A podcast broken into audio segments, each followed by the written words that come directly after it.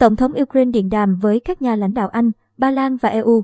Theo hãng tin Sputnik News ngày 28 tháng 2, Tổng thống Ukraine Volodymyr Zelensky cho biết ông đã thảo luận về việc củng cố năng lực phòng thủ của Ukraine cũng như các vấn đề an ninh khác trong các cuộc điện.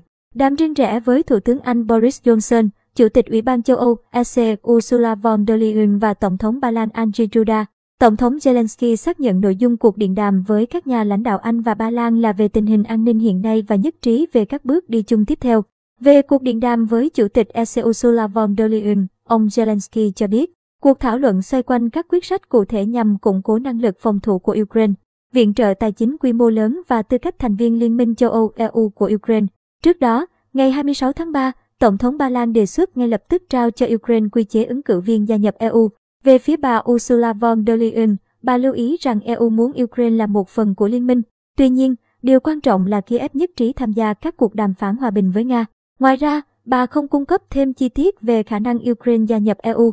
Tại Mỹ, Tổng thống Joe Biden dự kiến trong ngày 28 tháng 2 sẽ tiến hành một cuộc họp trực tuyến cùng các đồng minh và đối tác nhằm thảo luận những diễn biến mới nhất liên quan chiến dịch quân sự đặc biệt của Nga tại Ukraine.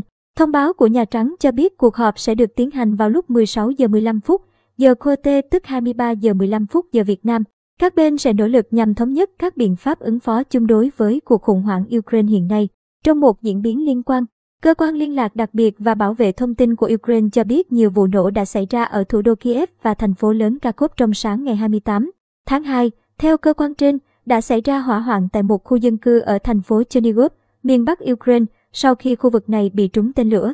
Quân đội Ukraine cũng cho biết thành phố Zhytomyr ở miền Bắc nước này cũng đã bị tấn công tên lửa trong đêm.